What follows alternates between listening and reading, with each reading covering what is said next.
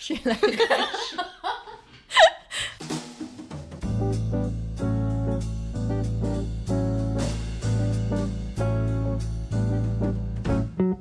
我来，我来，各位听众朋友，大家好，欢迎收听二零二零年最后一期随机波动，我是傅师野，我是张志奇，怎么回事？这个开头，我是冷建国。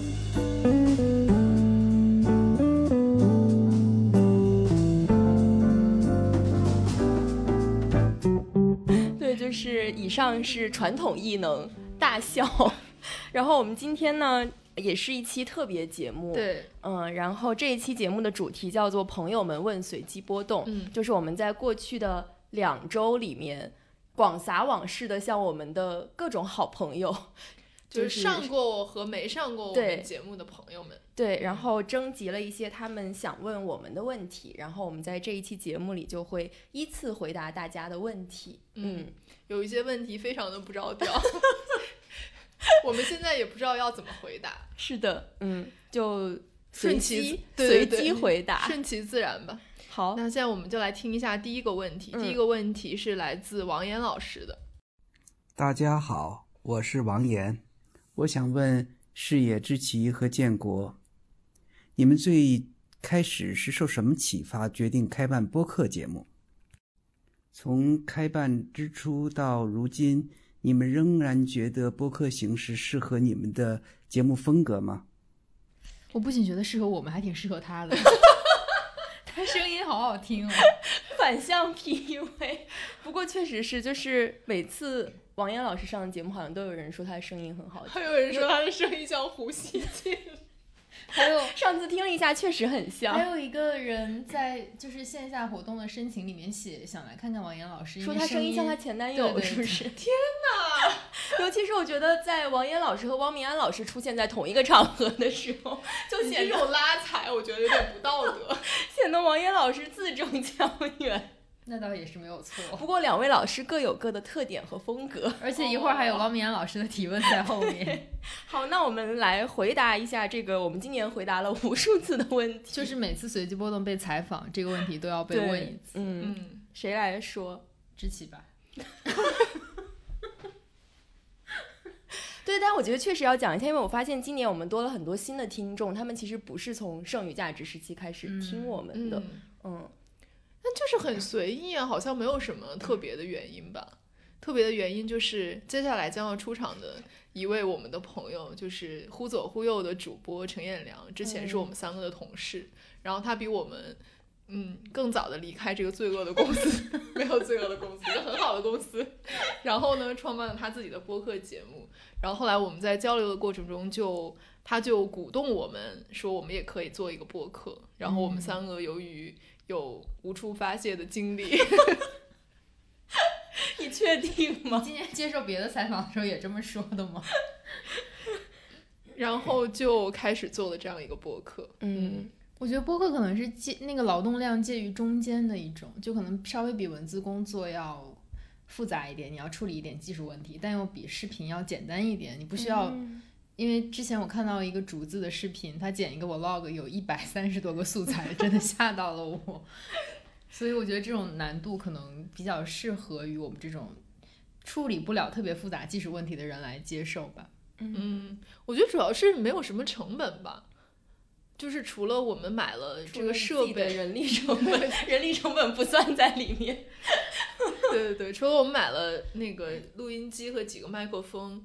Which 好像也没有非常贵之外，然后它基本是一个比较标准的配置嘛，也不像相机一样，你总可以有一个升级的空间。是，然后我觉得还算是一个比较好上手、比较低成本的一个媒介形式吧。嗯，王岩老师第二个问题是说，是不是现在还觉得这种形式不错？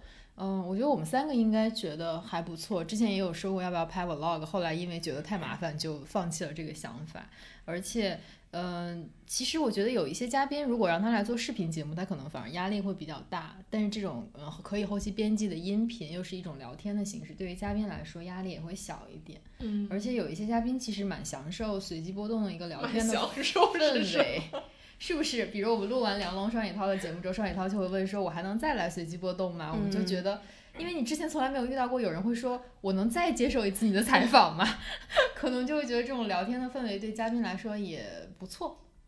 嗯，我觉得我们很多嘉宾都觉得很喜欢来我们节目聊天，所以我们明年打算开启一个收费业务。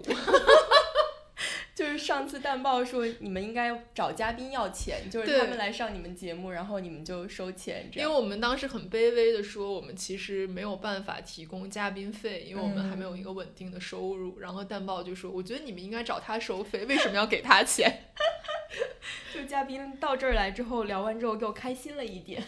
天呐，好，那下一个问题是来自沈大成，嗯，Hello，我是沈大成。我想问随机波动的问题是：这两天我要写二零二零年度的年度工作总结了，想到你们三位应该是不需要写这么传统的东西。呃，在一份非常经典的工作总结里，有一个肯定有的部分，那就是必须写自己的一点不足或者是遗憾的地方。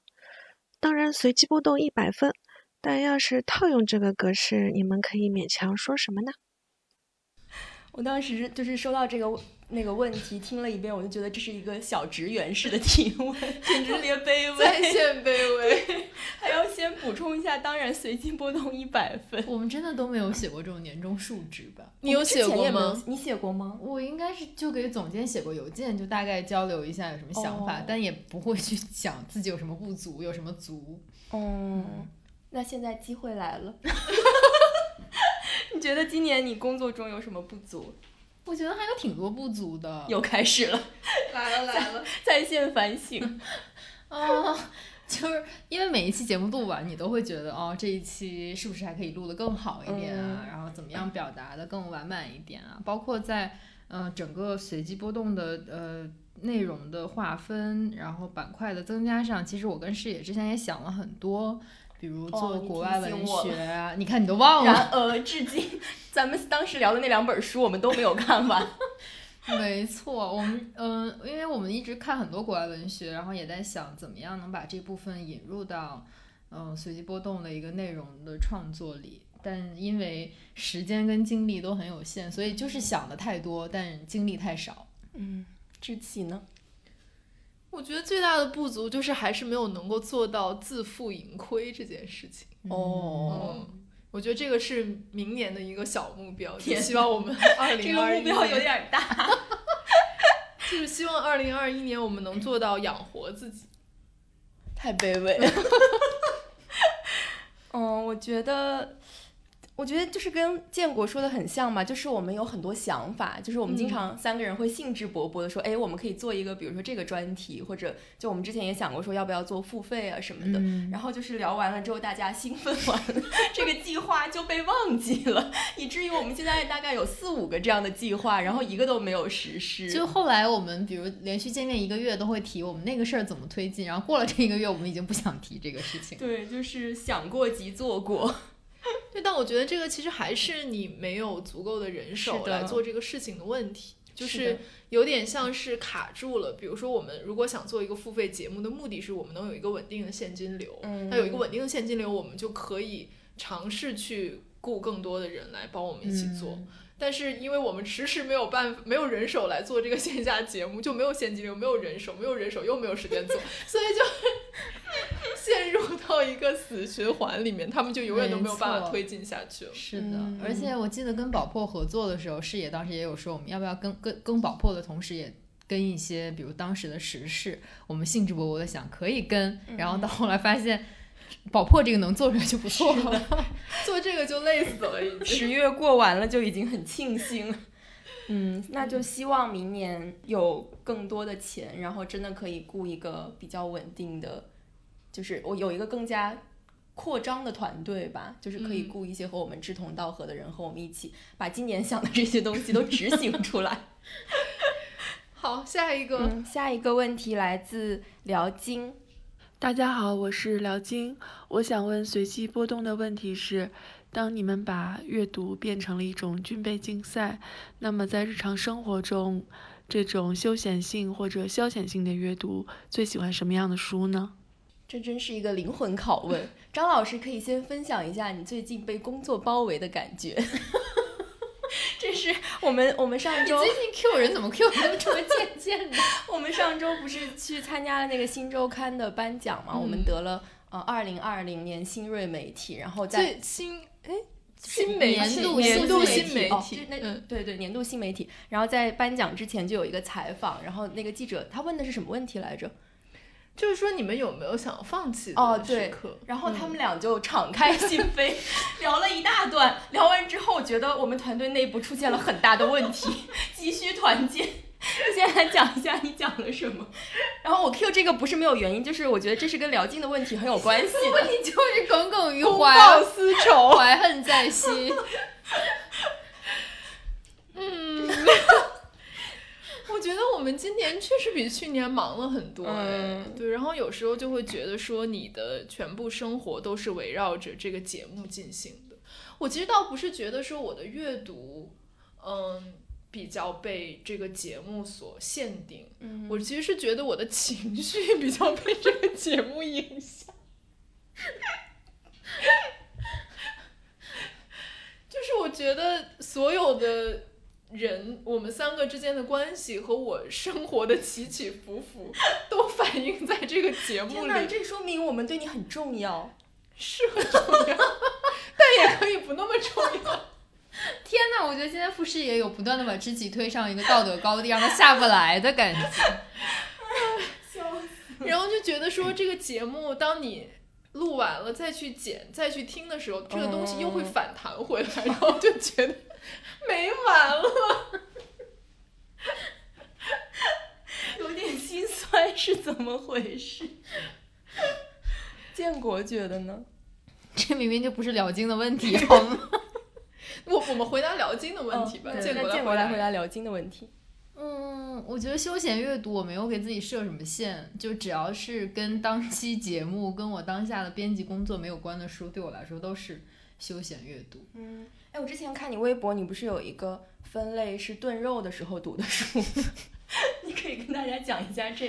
你炖肉的时候不是都在看那个小品什么但有集锦吗？但就是像你说，因为今年太忙了，炖肉的时间都晚了，所以我现在炖肉的时候，往往那个节目已经结束了，哦对，所以就没法太看。惨了。你还好意思说，就已经没法看着相声来炖肉。我就我的家会堆一呃一堆书，就是那种你觉得看不看都可以，或者说现在没有时间看，之后有机会再看，也不是特别急迫。然后就会那些书就放在那里作为一个待定的一个梯队，然后就现在有的时候炖肉的时候就会去翻那些书，那里面也是什么都有，就有科普的，也有一些小说啊什么的。嗯，然后在那里面看到的时候，就有一种就在垃圾中刨出宝的感觉。你让送那些书给你的出版社编辑情何以堪透？露这些书名了，已经。呃，就是本来你可以，就是你本来会错过的，但是你没有错过它，对这样一种感觉。对，这个话说的还比较中听。你不要老不攻击我们俩，你会看什么？哦，我我的休闲阅读，我觉得我就是看小说，就是各种各样的小说。我觉得我就是我区分工作和休闲的办法就是不回微信。为此经常被他俩吐槽，就是如果我忙到一定时候就，然后大家都各回各家了，有一段休闲的时间，我就不想看手机，或者我看到了我也不想回，你不回微信的时候不是在看综艺吗？啊，也在看综艺。对，我觉得那个是我的休闲的时间，然后这种时间一半的时间，可能超过一半时间我会拿来看综艺，另外一小部分我就会拿来读一些小说，就也不一定是今年出版的小说。我觉得你最大的特点不是去看小说的时候不回信息，而是你总是擅长把你休闲阅读转变成一个正式的选题。你不是谁又不是这样我觉？得他是那种等他缓过来了，他就要开始拿这个书来做节目了，你知道吧？他没缓过来，他就不理你。谁也别说谁。昨天晚上第一个在工作群里提出来我们要工作一下了的人你。是张老师，他刚看完了昨天的综艺，然后半夜十一点多发了一个石墨文档到群里。嗯，不错。好，那我们进入下一个问题。我还没有回答这个问你讲完了，气死！来来来，你说你说。我觉得我好好像就跟你们两个比较不一样，哎嗯就是我的休闲阅读是比较烧脑的阅读，就是是哲学系毕业的呢。我就是觉得说，如果这个不足以让我兴奋到比看综艺更开心，我就不想看它。天哪，汪明安让他去读博士也是有道理的。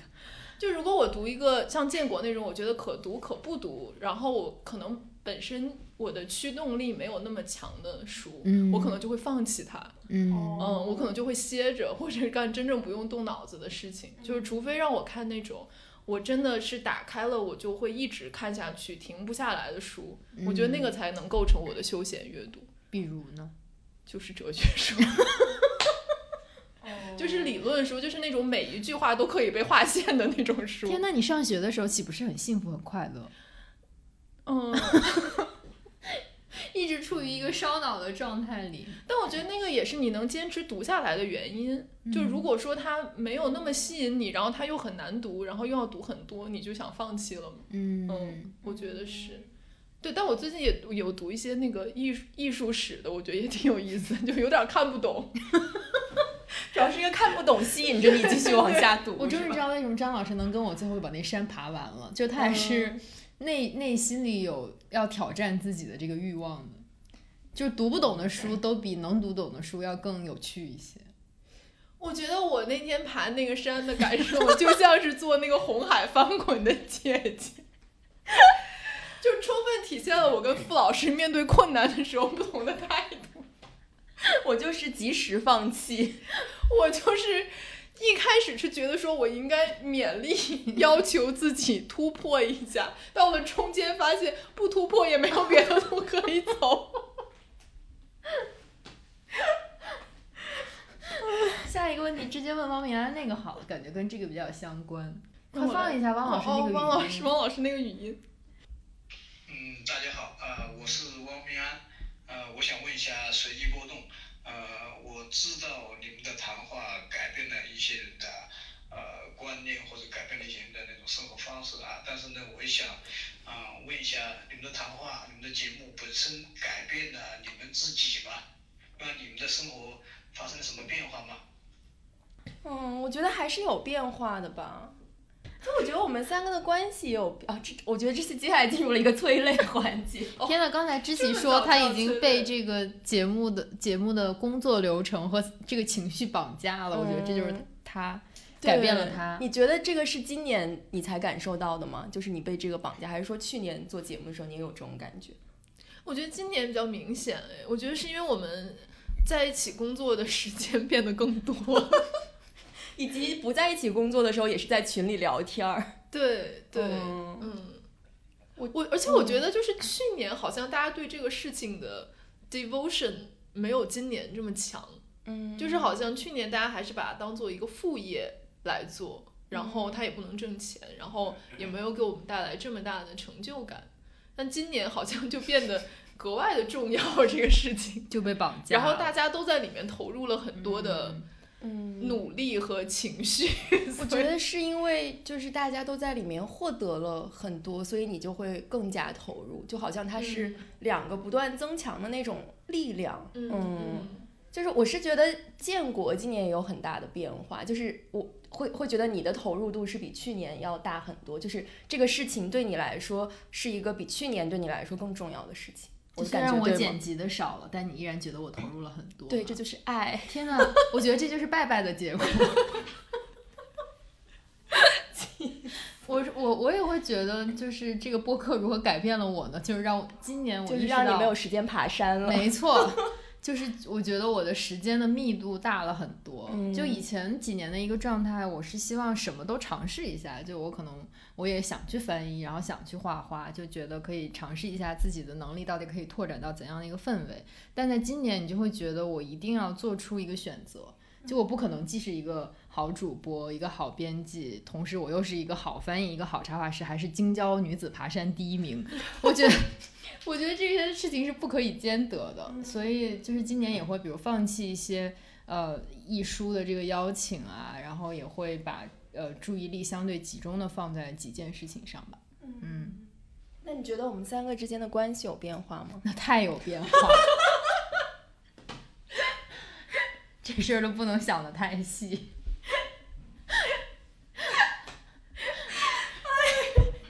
我为什么要问这个问题呢？你反省一下，就是要让我把张老师弄哭，我懂的。张老师现在还没有到那个哭点。可是我昨天在群里说，明天就是我们最后一天录节，最后一次录节目了。二零二零年最后一期。对，然后张老师就说不要再说了。我说你不要在群里再烘托这个悲伤的气氛。嗯，我是觉得有变化吧，就是我觉得就是像我们我之前发那条微博，就是其实跟后面那个问题有关联，就是当我们三个人遇到。大家观点不一样的时候，要怎么去解决这个问题，以及你能看到说每个人的想法是怎么样的，然后可能通过一些争执以及我们两两的讨论，就是脱离了那三个那个三人群的那些讨论，就是会更了解彼此吧。我觉得，嗯，就是会了解大家怎么想的，也会了解大家。在这两年中，想法上的一些变化，我觉得就是你能看到每个人变化那个轨迹，就是你能见证那个东西，还挺神奇。嗯，我觉得除了我们三个之间，其实因为就播客比较特别的是，你跟一个嘉宾，即使是第一次见、第二次见，其实你们的聊天也到了一个很深的程度，就要有一些坦诚相见的部分。所以我觉得这档节目其实，嗯，对我个人来说，会让我的朋友变多了。而且，就这种，他从嘉宾变成你的朋友，就意味着你，你并不是关心他，比如对某一件事情怎么看，然后对一某某一本书如何评价，就你可能更关心他，比如他的创作、他的研究或者他的比赛顺不顺利，他最近开不开心，然后比如甚至是比如他孩子生病了，现在好没好，他的状态怎么样？我觉得会有更多的这种人的层面的连接，就不光是之前头脑层面的一个连接吧。嗯。下面就直接接吴奇的问题好了，因为他问的就是跟这个相关的。呃，随机波动的朋友们，大家好，我是吴奇。这里有两个问题想问几位主播，一个是你们是怎么克服那种听到自己的声音就犯尴尬癌的千古难题？我想很多朋友像我一样，应该都有这样的困扰。第二个是很严肃的问，你们觉得自己最大的共识是什么？或者有什么不可调和的分歧吗？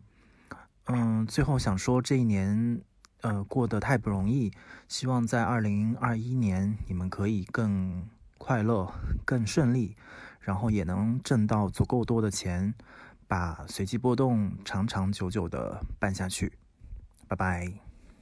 其实我觉得他声音非常好听，是啊，为什么会有那种？但是就是你，我觉得我在做记者的时候会有，我也有，对吧？就是你听不了自己的那个采访，我整理录音的时候会把我的问题跳过去。是的，而且就是或者就是你整理的时候，你会觉得说，哎，为什么我当时没有再追问一下，或者是就你就会一直想这个问题。反而是做了播客之后，当然就你剪辑时候也还是会听到自己表达的不足，但是可能就慢慢接受了这个事情，因为你不得不，你的声音不得不。被大家，你们有没有这种感觉？就是如果你，比如说我做这期剪辑，我就会剪掉我自己很多东西。我也会，建国就失去了这个机会。我只能卑微的求，这期谁剪的？可以帮我剪掉哪一句吗？我觉得会，就是你在一个节目里，就如果你是你剪，你就会更注意自己讲话的那一个部分。对，嗯，然后你就会忍不住想要上手。没错，我就把这个手下到了文案里，我就会在文案里删掉我的一些话。原来大家每个人都暗暗努力。哦，但是我对别人听到我的声音，其实不会觉得特别尴尬。我我在吴奇发给我这个录音之后，就我们又聊了几句，他就说我光是想到我的声音这一段声音被听众听到，他都会觉得啊，浑身起鸡皮疙瘩。但他声音很好听啊。但我觉得就是你们两个，因为你们都做过广播台嘛。但是我是编辑，他他是他是真正播音的。我那天想了想，我的播音台的经历是从初中开始的。哦，那时候那时候我们中学有一个特别不正规的学生会，大概就跟一个闲散学生娱乐组织差不多，而且都是高中生。但我不知道为什么我就去了学生会，而且那个时候没有任何什么权利意识，或者是帮学生做什么事情，我完全就是为了去那个广播台里玩。然后那个广播台也特别不正规，它没有什么节目设置，它就是在中午就是快要上课的，比如前四十分钟会提供一个点歌服务。哦，对，那个时候学生会会跟每个点歌的人收五毛钱，还收对钱啊！然后后来这个钱就会花在就做学生会那个海报啊什么的哦板报啊什么的，什么就是都很微薄的收入了，可能一中午能挣个五块钱就不错了不。错，这点歌台很红火。就更有意思的是，因为我那个广播台的那个窗户是冲着校园的，嗯就那时候经常有一些男生会给女生点歌。哦，然后男生就会站在校门口跟我挥手，比如是他喜欢的那个女生快要走进校门了，然后你就放对，他就向我挥手说来了，意思就是要帮我放这首歌了。然后做的是《非诚勿扰》呀。天呐，我那天想起来这段，我都觉得哇，我简直跟音频节目的姻缘这么早就结下来缘。如此早就结下。哎，但是就是他们是到这个广播台里面来点歌吗？对对，哦而且当时我记得是学生会好像在。呃，老师的办公楼一层有一个小屋，就是那种像储物间一样，会有人把那个五毛钱夹着一张字条塞进去，然后他会说，比如哪天中午我想点哪首歌，大概几点的时候什么的。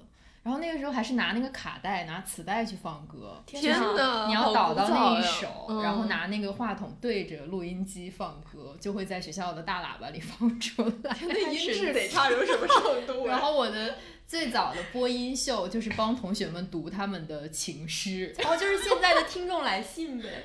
哦，还没有听众来信写的好。哦，哎，但是你你这样一说，我想起来，我小学的时候也也干过，就是我们学校那个播音员，然后但我好像就播了一次，因为那天我迟到。他有一个人生道路这么早就看出了端倪。他有一个固定的时间，然后我没有在那个时间到达，然后我忘了我迟到了多久，去了之后就匆匆忙忙的读完了那天的播音稿，好像后来就再也没有机会。我我也播过一次，真的但因为我播的很不好，你是什么就是时候？也是小学的时候吧，嗯嗯，就是，但是我我就是被临时拉上去，然后那个嗯稿子我之前也没有看过，哦所以我就是读的磕磕绊绊的，然后后来我就不想去了，哎但是太紧张了。你有没有试过，就是运动会期间做那种播音？我不行，我是写稿的，哦，你是写稿，我是 播，嗯就是我是好像有读过。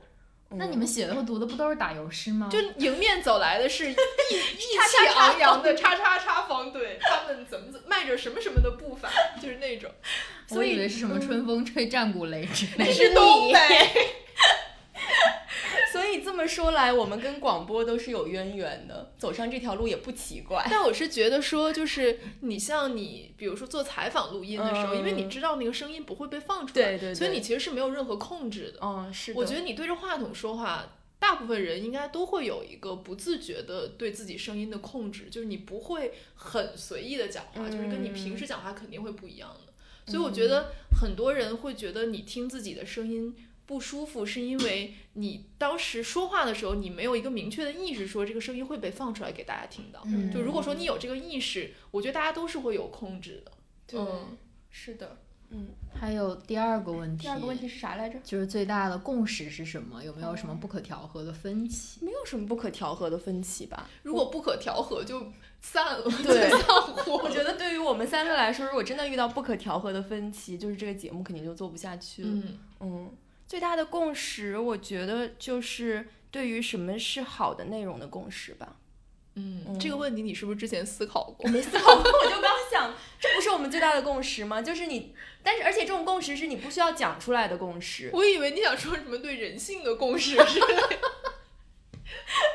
太虚太虚，我觉得就是对于什么内容是好的的共识，就是你，而且大家会知道说这一期你觉得有点不行，然后哪一期做的挺好。其实这个就是可能我们不会每一期都这样讨论，但是大家心里都有一杆秤。嗯，是，你们觉得呢？我就想起去年这个时候在。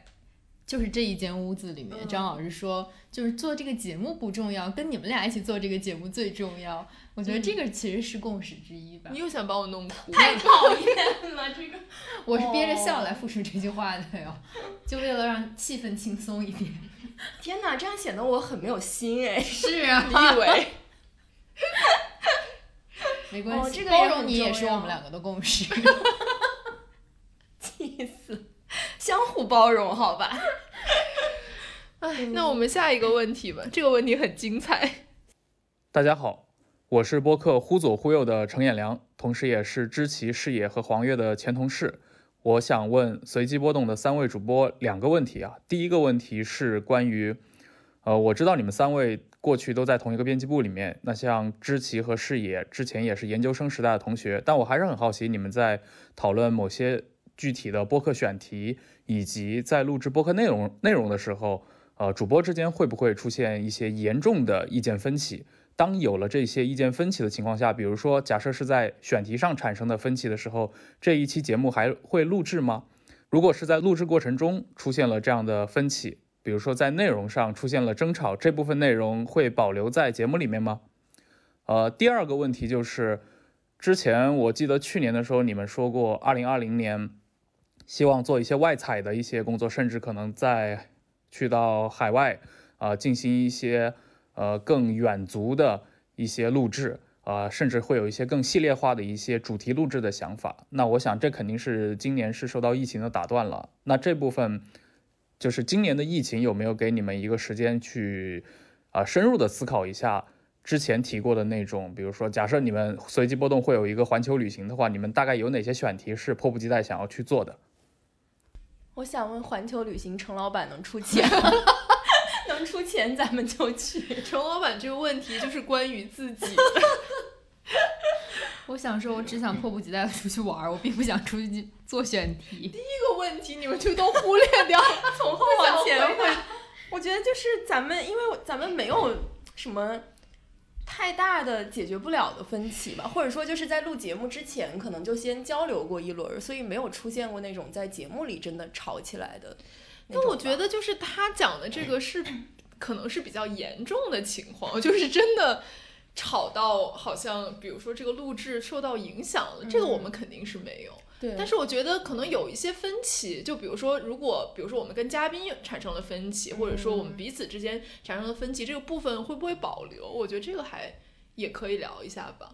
比如说上次我们跟李一凡录，他说他觉得现在的教育制度对男生很不公平的时候，那你觉得你当你当时说了对，我们俩没说话，我当时说了，对，但是你后来给我剪了，但是因为我把它整个那一段都剪。了，嗯，我觉得要看跟这个内容关系度大不大，因为咱们上次比如说找李一凡就是聊杀马特的问题，如果聊到嗯，比如说在城市里面这个男女。男女性的就是他上升学率啊什么，其实反而是另外一个问题了。我觉得如果在这个上面再延展很开，甚至去跟他去争论的话，好像跟这一期主题的关系不是特别大。嗯，所以我觉得就是如果最后衡量的话，会把它删掉。嗯，但如果说它其实跟主题相关，但是你跟嘉宾的意见其实不一样的时候呢？我觉得就像陈月那期大概就是这个情况吧。嗯，就是咱们也是会虽然。最后也保留了，就是我觉得保留了之后，大家是觉得他们希望听到这样的争论，但是对于咱们三个来说，那个体验不太好。就是我记得去年录完那一期之后，我们三个人也是在这间屋子，没错，就是坐了很久才恢复过来。但是其实最后的反响是好的。嗯嗯，建国觉得呢？因为他不掌握剪辑大权。是的。而且我觉得我有的时候会往后缩，就像陈悦那一期，我后来就缩到了 快桌子底下去。嗯，就我不太。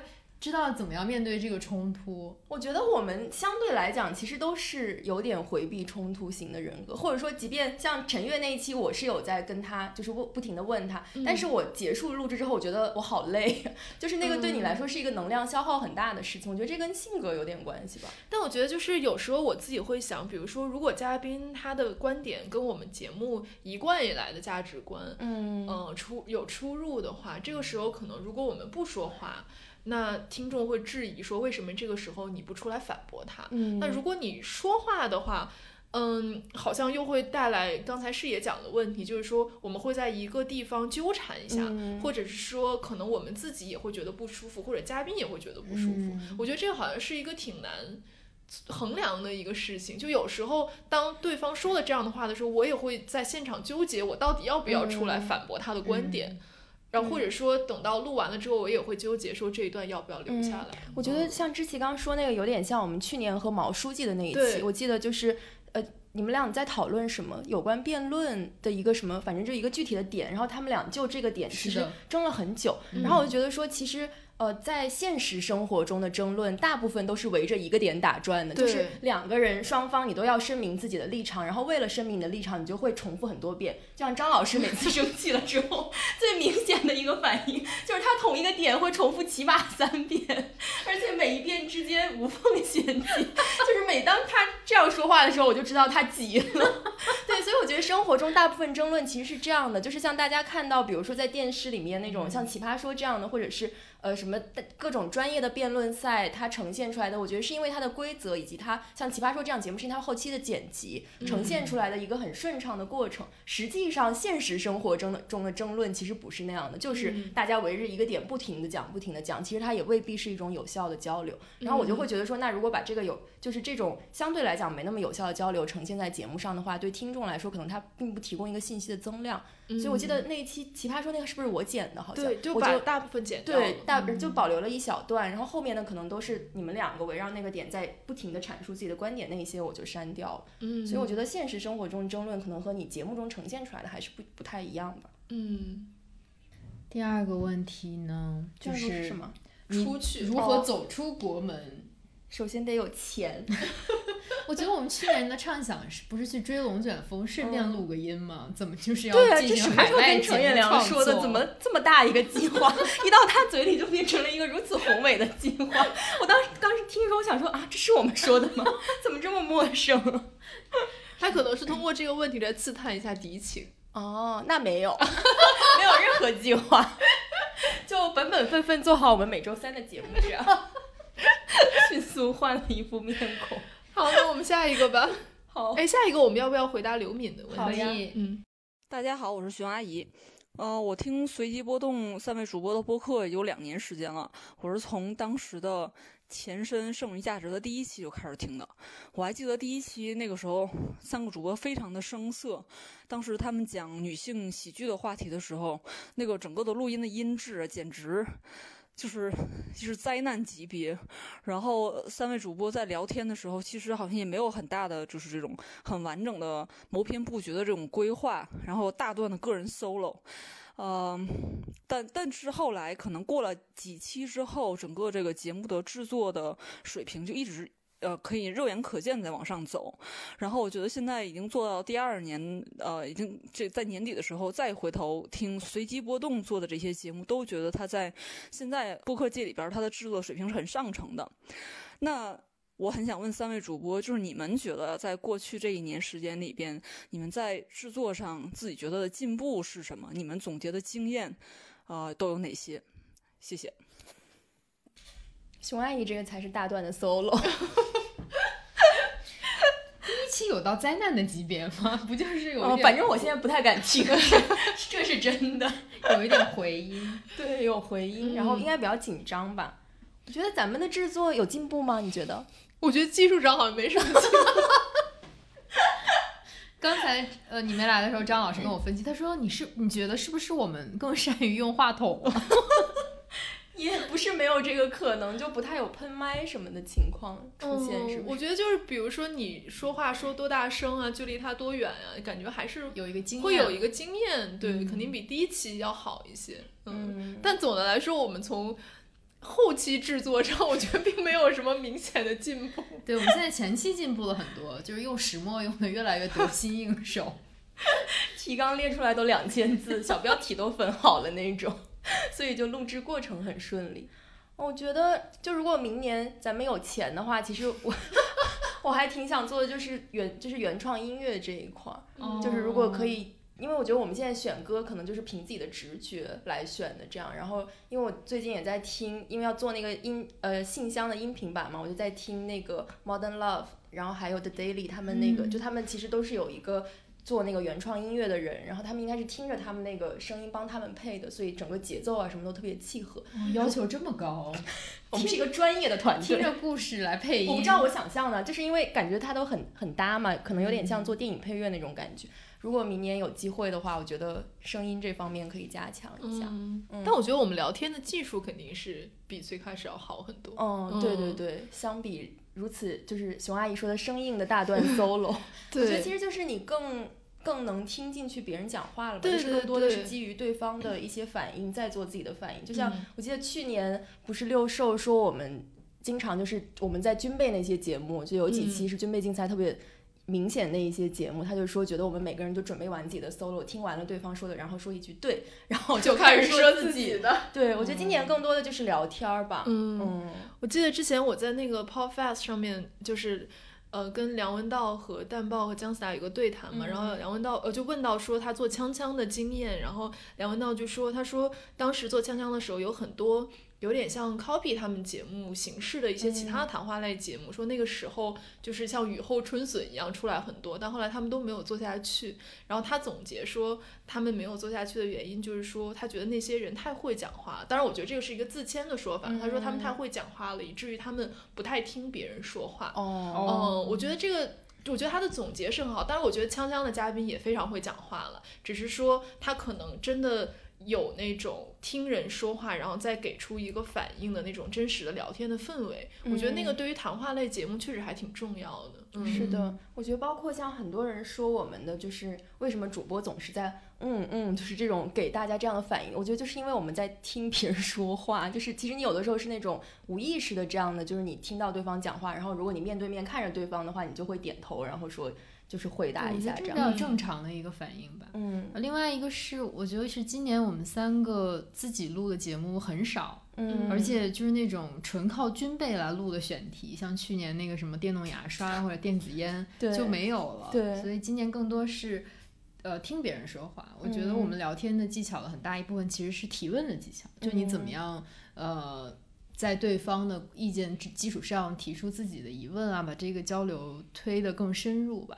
我觉得可能是这一部分技巧的提升，也让这个节目更好听了一点。对，嗯而且我觉得就是在咱们三个为数不多的咱们聊过的几期节目里，也比去年有很大的进步吧。就是尤其像那种什么随机乱炖，就那一期，其实大家的反应也很好。我觉得确实是有来有回的这种，就相比早期什么电子烟啊那种，就你准备好了自己的那一段说出来，就是更加有机的一个聊天。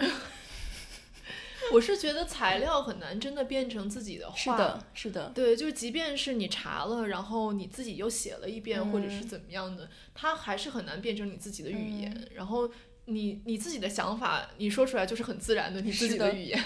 就这个两个之间还是有不可逾越的鸿沟。没错，嗯。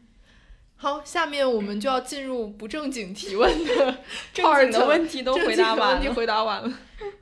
随机波动的听众，大家好，我是双雪涛。呃，我想问这三个主持人，呃，一个问题，就是你们每个人，比如说要请一个自己的亲属来做节目，你们会请谁？父母啊，这个什么叔叔阿姨、二大爷、三舅，反正亲属吧，啊，为什么要请去跟这个人聊？这个就是我问的一个问题。我想先说一点，我觉得黄月去联系的嘉宾，他们都非常的精确的按照你给他规定的格式在提问。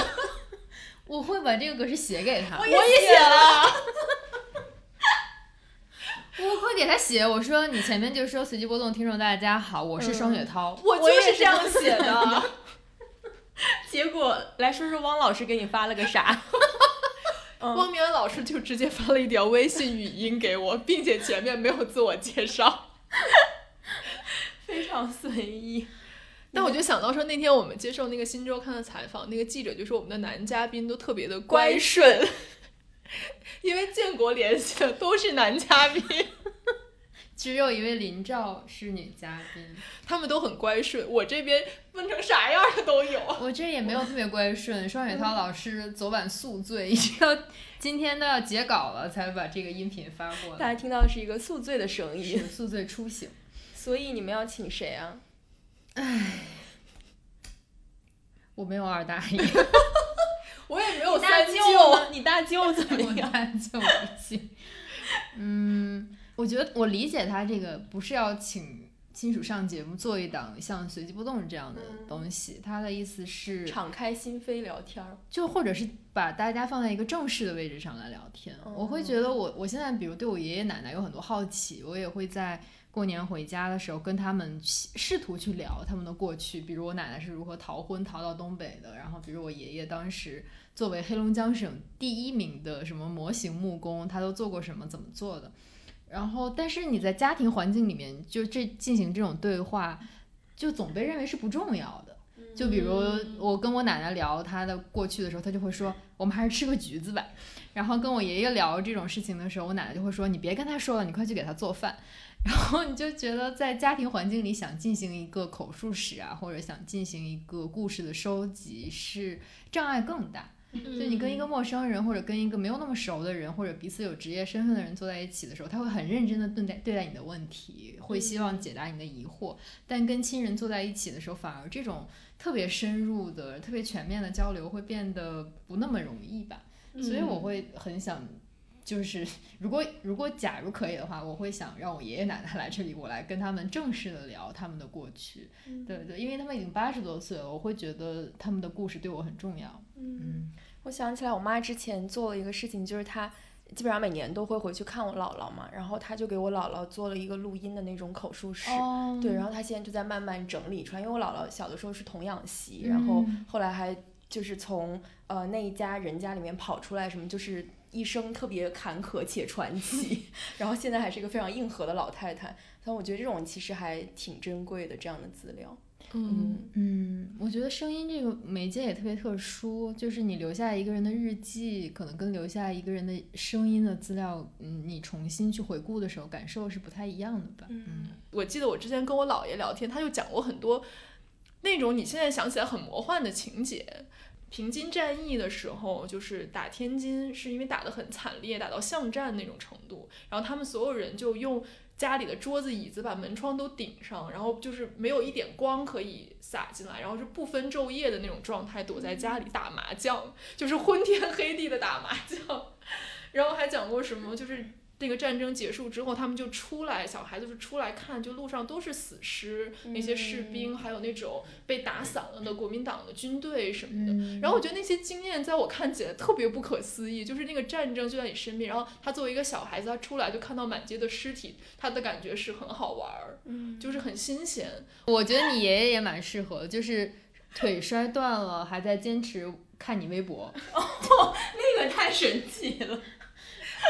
就是我爷爷是一个硬核的老头，就是他今年年初的时候就把腿摔折了，然后到至今一直卧床。然后他卧床期间有一次我给他打电话，他还知道我跟我男朋友吵架了，然后就问他说怎么知道？他说我是看了你的微博才知道。这就挺有意思的，我觉得就是讲老年人如何拥抱数字化生活。是的。好，这一趴就结束了吧？下一个。Hello，我是乔麦，我想问一下，随机波动，二零二一年你们最想请的男嘉宾是谁呢？蔡徐坤吗？乔麦这个问题太逗了，但是他问了之后，乔麦是第一个。返回给我们问题的嘉宾，然后他问完之后，我们就开始思考这个男人到底是谁，至今没有结果，至今没有答案。中间我就跟他们说，我一度怀疑我对男人没有兴趣。我觉得我好像。就是从来没有从男是就我们嘉宾是男的还是女的这个 角度考虑过这个问题，对吧？嗯，就好像每一次都是议题导向的，然后因为这个议题你恰好找到了谁，然后他恰好是一个男的或者是一个女。哎，但是我觉得大家会关注到，比如说有人会问我们说你们的男嘉宾为什么这么乖顺？嗯，有人会问我们什么为什么你谈论女性话题总要请一个男性的嘉宾来？嗯，所以我会觉得说大家对于这个嘉宾的性别构成的问题还是会好奇。是的，可能因为我们是一个嗯旗帜鲜明的女性主义播客，对男性不是非常友好的播客，所以大家想看看 谁居然敢来这个节目做嘉宾。我今天早上还跟他们说，你们提这个回答这个问题的时候一定要小心，以我们现在的粉丝量，你说出去就等于发出了正式邀请，膨胀太膨胀，而且他说的不是，他说的是说出即请到。这个太膨胀，太膨胀，太膨胀。来，傅老师来 confess 一下你最近的对于男性的兴趣。我最近对于男性的兴趣从蔡徐坤转到了马伯骞，因为因为为什么来着？我是因为什么喜欢上了马伯骞？我就是哎，演员哦，演员请就位，哦就是他最后演的那个，他说了一段陕西安话，嗯就是觉得还挺可爱的，就是非常纯真的少年。昨天，昨天半夜一点半的时候，我跟付老师在一起交流我们是如何离不开男人的这个问题。然后呢，首先是付老师发了一个小红书的链接给我，这个链接是马伯马伯骞的 vlog，嗯，然后。我打开这个链接，本来一开始挺正常，看到中间呢就开始说，如果要用一个历史人物来自比的话，我觉得我就是成吉思汗。他后面说了理由的，就是因为成吉思汗是一个不停的在什么，他他是个游牧民族，对对是一。个游牧民族。然后，突然看到那里，我也整个人出戏了。然后我退出了之后，就默默的反过去发给他了一个王嘉尔在韩国的舞台。为什么？因为他他之前就是他不想特别喜欢王嘉尔，哦嗯，就相互分享了一下我们最近除了蔡徐坤之外喜欢的男明星，对，所以想邀请他们上节目吗？不想倒也并没有，就是远远的欣赏一下就好了。上我们节目还是有一个门槛的。浪费了荞麦的这个问题。你有没有什么想请的男嘉？除了六层楼之外，我其实之前准备了一个特别正，呃，特别一本正经的答案，嗯但是在那人叫什么马博什么？马伯庸，哦要给大家分享一下马伯庸。就我今天说马伯骞，然后建国说，我以为你要说马伯庸，他说我看看成了了马伯他看成了庸马伯庸。然后在此之前还有一个有关建国的非常好笑的段子，但讲出来就不好笑了。哦那算了，那就埋藏在我们心里吧。你你继续讲你的。我本来是想请黄子平老师的，哇，他显得我们天哪！节目总是显得我非常的庸俗且肤浅，还没有心。你自己总结的很全了。我下次要最后一个回答问题。你最后一个回答也是马伯骞，好吗？你继续来，你严肃的黄子平老师。没有，就是因为，嗯、我之前很他今多年年有一本书，是不是？哦我看你灰蓝的灰蓝中的叙述，那个已经是增订版，就之前出了好几本，我都没有看过。然后今年嗯看的我，你都想象不到，看一本文学评论看到眼眶发红。没有戏，和我们在一起从来都不哭的。然后他今年意林还出了文学极其不满，也是哦啊文本极其不满也是一本文学评论。然后我还买到在多抓鱼买到了非常古早的一本《我害怕写作》，我觉得写的都还蛮好的，就是。但我我有时候觉得我是想跟这样的人聊天，就我想知道他是怎么想某一些问题的，比如黄子平或者唐诺，嗯我都比较感兴趣。但是录节目我可能还会有一点迟疑，为啥我觉得他们也会有迟疑，为啥？就他们两个都是那种你看起来就知道他对文字谨慎又谨慎，就恨不得比如写一千字删掉八百字再重新写的人，我就会觉得他们对于比如上一档播客来这样轻而易举的表达可能会有忌惮。嗯，就我猜测他们两个都不会喜欢这种模式。那我们明年要挑战一下。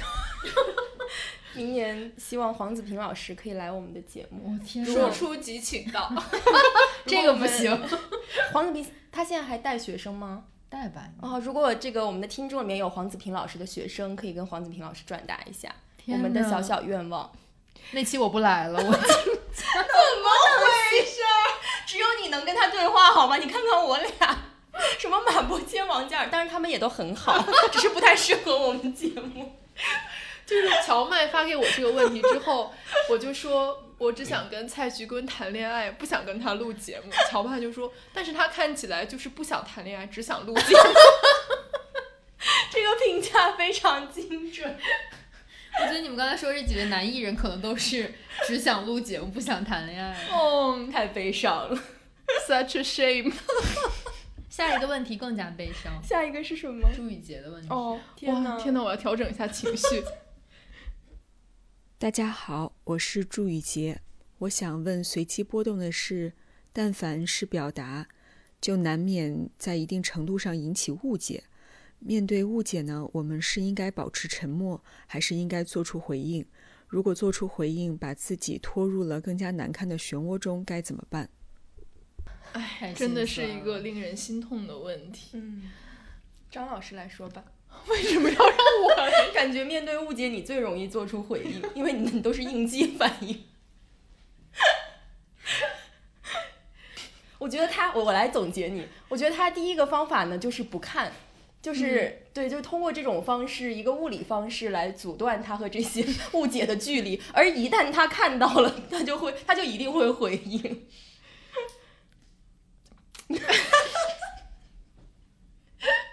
我觉得今年我也意识到了这个问题，就是说还是不能轻易的发言。但是我确实是觉得我也忍不住了，嗯，就是我觉得我好像没有到祝老师这种，就是他是真的每次都衡量，就是说他又觉得说他是被误解了，应该出来把自己的。呃，把事实或者说他自己的想法来讲清楚，但他一方面又觉得说我一出来讲话就会被人，呃，更抓着不放，然后就会引起更多的争议，那这样这个事情就没完没了，结束不了了。嗯，但我感觉我好像就还没有到思考的这一步，我就已经发出去。但我觉得这个是我，我觉得，当然，我觉得这个不适用于祝老师，因为祝老师确实是比我们有名很多。就是我是觉得我没那么重要，就是有的时候你对这种嗯误解，或者说大家对你的评论很看重，其实没有必要，因为对别人来说你确实没那么重要，就是只是这个话题它作为一个谈资会存在一段时间，但很快就会结束。然后如果别人说你什么说错了。或者是是误会，或者说是不不不实的消息的话，我觉得其实也没什么，因为对于就是就大家只是想讨论一个事情而已，就是它并不是完全关于你的。嗯我觉得，所以我觉得回应也可以，不回应也可以。就是如果你不回应的话，就是其实你可以不太把它当回事；如果你回应的话，就是你自己爽了，你管他呢。嗯我觉得好像。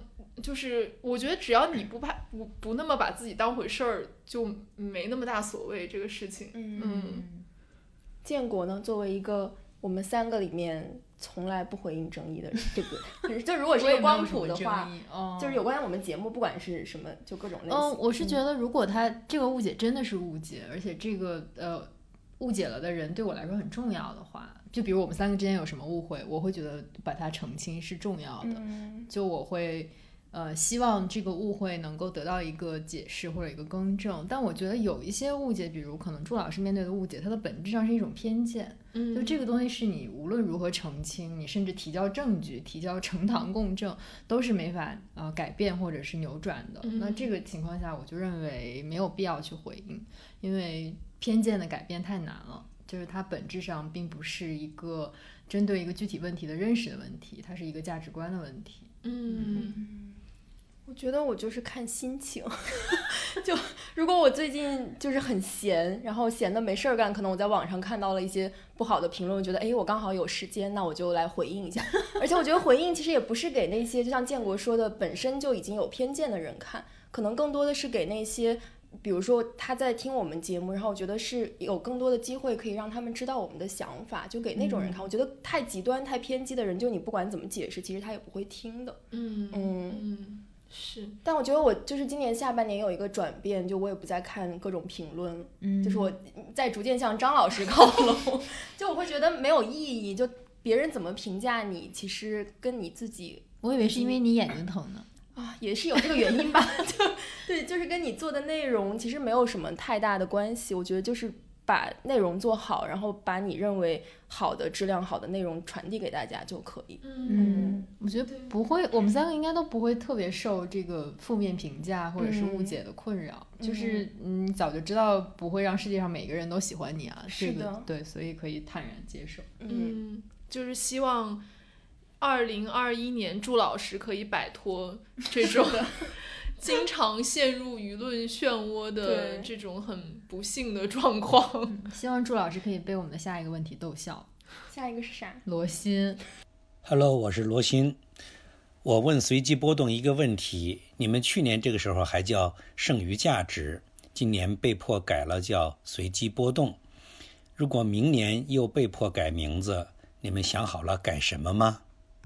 我都能播放这个问题期间，我们三个共计翻了二十个白眼，我都能听出来罗老师这个问题是憋着笑在录的，太气人了。关键是他给我发了之后，他还发了一个呲牙咧嘴的那个表情，然后我听完了这段语录音，我才理解了那个表情的深层含义。想说被迫改名因为什么？你们不知道吗？也就能他能问他能问出这个问题了。真的，你来回建国来回答一下。鉴于我们每次播客的名字都是你来起的，我第一个是你来起的。哦哦，对哦，我都忘了这回事。我今天上午还跟师姐说，我觉得下一个名字就叫 Summer Vacation 好了，就是呃，如果再炸了，就去放暑假，就不干了。然后师姐说，都到这份上都不干了，还要保持着 SV 的尊严。大头的两个字，嗯，我觉，但我觉得今年其实，嗯，这就是转世这件事情对我们来说，其实也算是一个转折点吧。嗯嗯，就是可能因为这一件事情，让更多的人知道了我们节目。嗯，但其实我们之前在其他场合也讲过，就是这个事情，嗯，就是它是一个很偶然的，也是一个很随机的这样的一个事件。我觉得很多就是。外面的人或者听众或者是同行什么的，有的时候会怎么讲呢？就是要不就是把这件事情太过英雄主义化，其实会 make a fuss of it，、嗯就是感觉这好像是个事儿一样。对对，因为我们就是那天接受《新周刊》采访，那个记者也问我们说，你们在账号这一个一个月期间，你们的情绪怎么样啊什么的？然后我们就说没有什么，就是也不会以每天以泪洗面或者怎么样，就是大家对我们好像有一个那种。一种很英雄主义或者英雄化的这样的想象，其实我们并就是没有悲情化的想象，悲 悲情对比较悲情化的这样想象，其实我们也并没有那样子，嗯，就是正正常常的做好节目这样。我觉得这个问题就是不是特别吉利，尤其是从罗欣老师的嘴里问出来，更加的不吉利。我先多多摸两下木头。希望呃许个愿，希望我们明年可以平安顺利度过。希望我们永远都不用用到这个备用的名字。对对，好，下下两个问题吧。嗯，大家好，我是曹斐，我想问一下你们三位的感情生活如何呀？曹斐老师真的太可爱了。对，刚那个是曹斐老师，然后曹斐老师也是我们今天在新周刊颁奖的参加颁奖典礼的时候也见到了曹斐老师，然后他是年度艺术家。对，嗯。感情生活怎么样呀？平稳，挺如常。那我们就可以过渡到下一个问题。你不是要讲一下你今年的追星经历吗？哦，对，我今年追星，但我觉得我现在已经过劲儿了，就是作为一个三分钟热度的射手座，你看你已经热了半年了，着实不容易。对，对我来说已经。但你现在不都换人了吗？对啊，就是换人，但是换人也没有那么狂热。我觉得我最狂热就是还是就是刚接触蔡徐坤的那一段时间，考古了他八百个视频。我那天不是在在我们的群里分享了一个就是 iPhone 自动生成的那个视频，我发现他选了几张照片，嗯、就是那一次你们两个刚刚入坑开始追星的时候，你们两个戴着一个奇怪的帽子，就是知奇买了一个山寨版的蔡徐坤的帽子。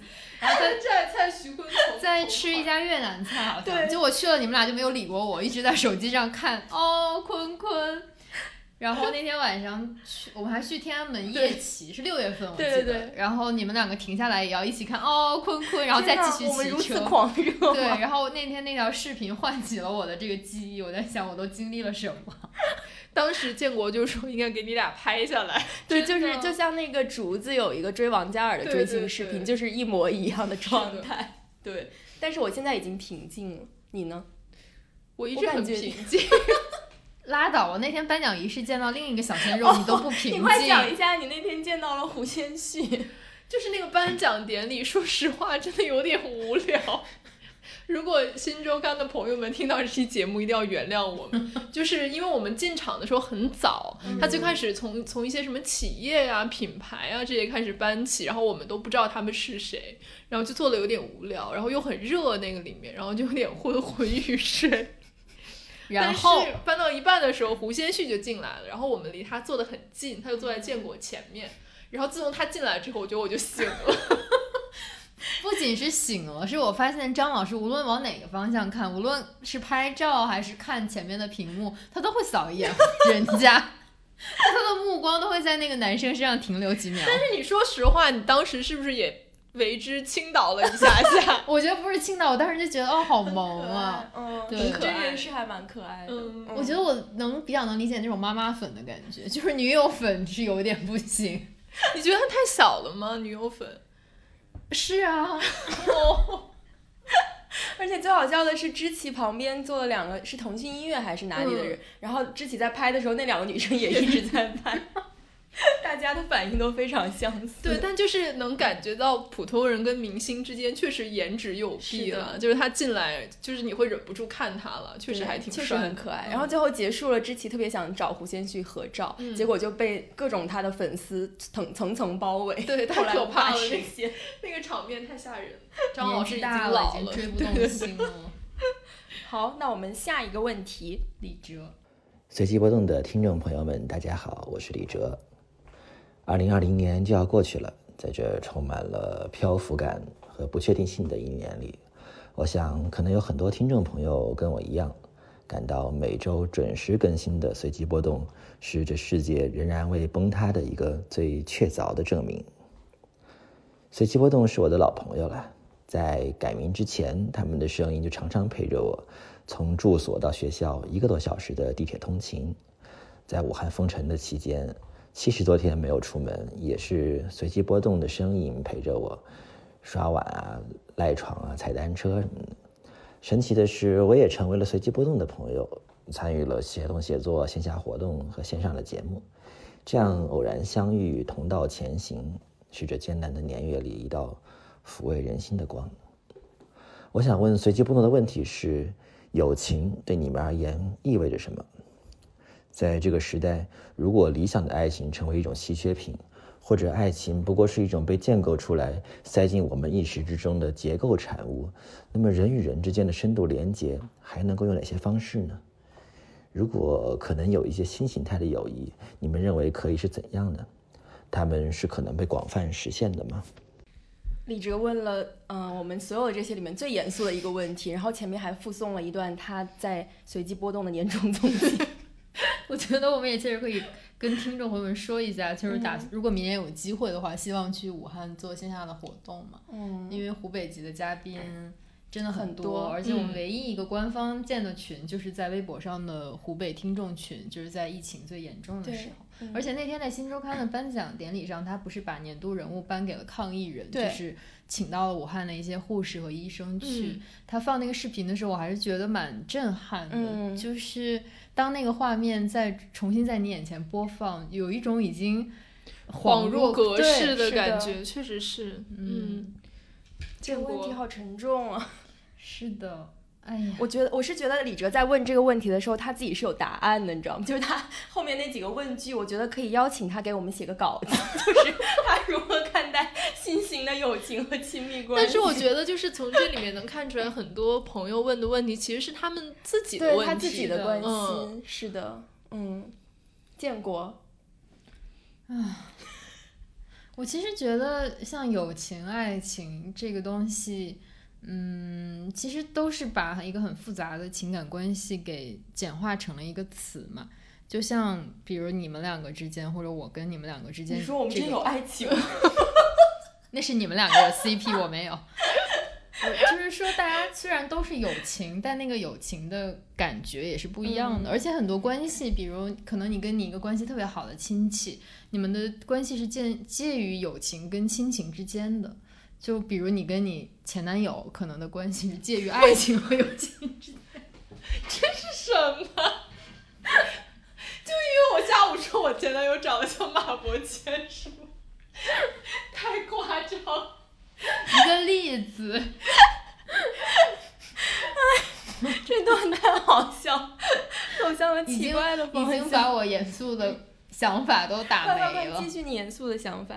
哦，我就是觉得不用，嗯，给每一个情感都做一个命名，就是，嗯，就是情感有很多种，就像刚才李哲说，可能我们可以想象的友情和亲密关系都是很丰富的吧。嗯，我听到这个问题是觉得说，好像这两个东西不是二选一的，就好像不是说在当代爱情不可求。首先，我对这个命题，我觉得也就是也是值得商榷的吧。我觉得爱情。就它也不是一种完全的建构，就它肯定还是一个现在存在的东西。当然，它可能会很困难，但是所有人都还在追求它。然后第二，我觉得它也不是说，因为我们追求不到好的爱情，所以我们就友情就成为一种替代品。我觉得可能更大程度上是这两者就是交织在一起，它是一个很复杂的东西。就像建国说，而且可能你人生的不同阶段，也许这这些不同的感情的形态也是会发生变化。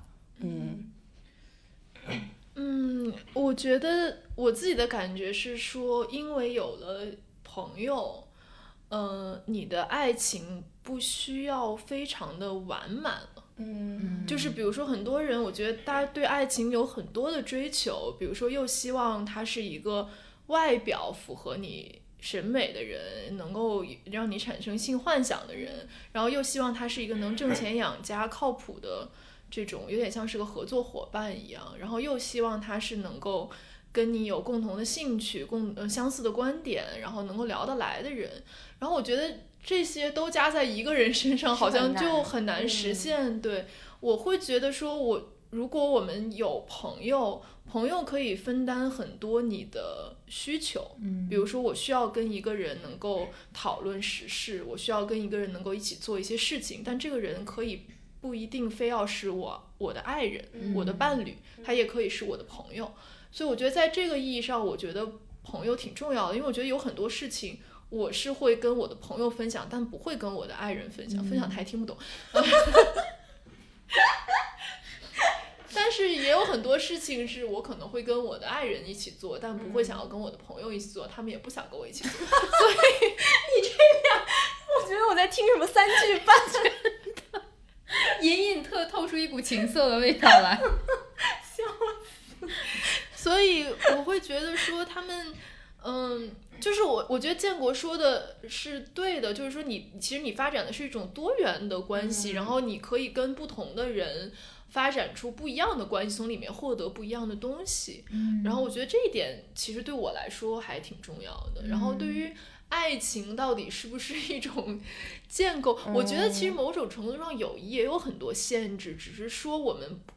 好像大家不把它当成一个必需品的时候，它没有那么结构性的时候，你就不会去思考它里面的限制。嗯因为我觉得很多人其实也并没有很好的、很深入的、很持久的友谊。嗯因为比如说，嗯，比如说我跟我的。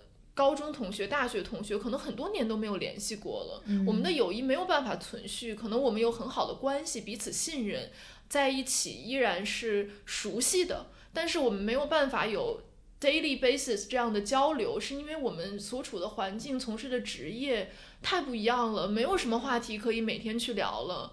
我觉得这个就是这就是友谊的限制啊，就是说我跟我的之前的朋友们，哪怕我们感情很好，但我们没有办法发展出我跟你们这样的友谊，因为我们没有这样的条件了。我觉得其实某种程度上跟爱情是一样的，嗯。所以说好像也不是说友谊就更容易，或者是说。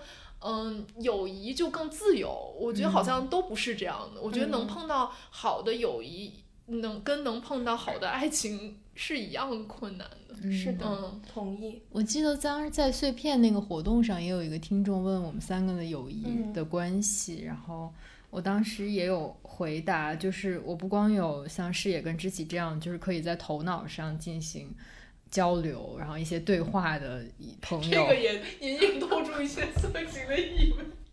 我想啥呢？想啥呢？从你男朋友那撤回来一点。然后我也有一些，比如会给我烤饼干、烤蛋糕吃的朋友啊，嗯或者是给我买一些非常中二的手办的朋友，我觉得是能从不同的朋友身上看到自己的不同的面相。嗯，对我，我并不在乎我的朋友是，就是那那些亲密的朋友是不是女权主义者，他们听不听随机波动，我觉得这个对我不重要，就但他们依然是我生活里非常非常重要的一部分。嗯。而且刚才像刚才知琪说的，嗯，就其实翻译过来就是，我觉得友谊跟爱情都需要你的劳动，是就是它是一种情感劳动，只不过这种情感劳动会让你在付出的同时感到收获，就是呃，它既是一种付出，你又同时会感到幸福。我觉得这个其实反映了一种特别动态而且彼此平衡的关系，就你怎么样去衡量你的付出啊，你的收获啊。然后，嗯，我觉得远距离的友谊我也是有的，就是那种可能你两年都见不到一次，但这次疫情期间他会给我写很多邮件，就跟我讲，比如他在美国我现在感受是怎样，他经历了什么，然后他在一个人的居家隔离的时候在，呃他是怎么生活的。我觉得这种，嗯。长久的、遥远的，然后他能够对你完全信任的友谊也是很珍贵的。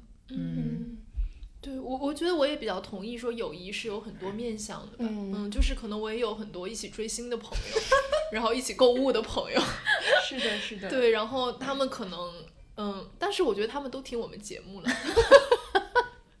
这还是一个共同的基础。对对对，嗯我觉得你们说的特别好。然后以及李哲快写稿，这是竟然还押韵的，那你去盯一下他的稿子。我不，谁派的题谁盯。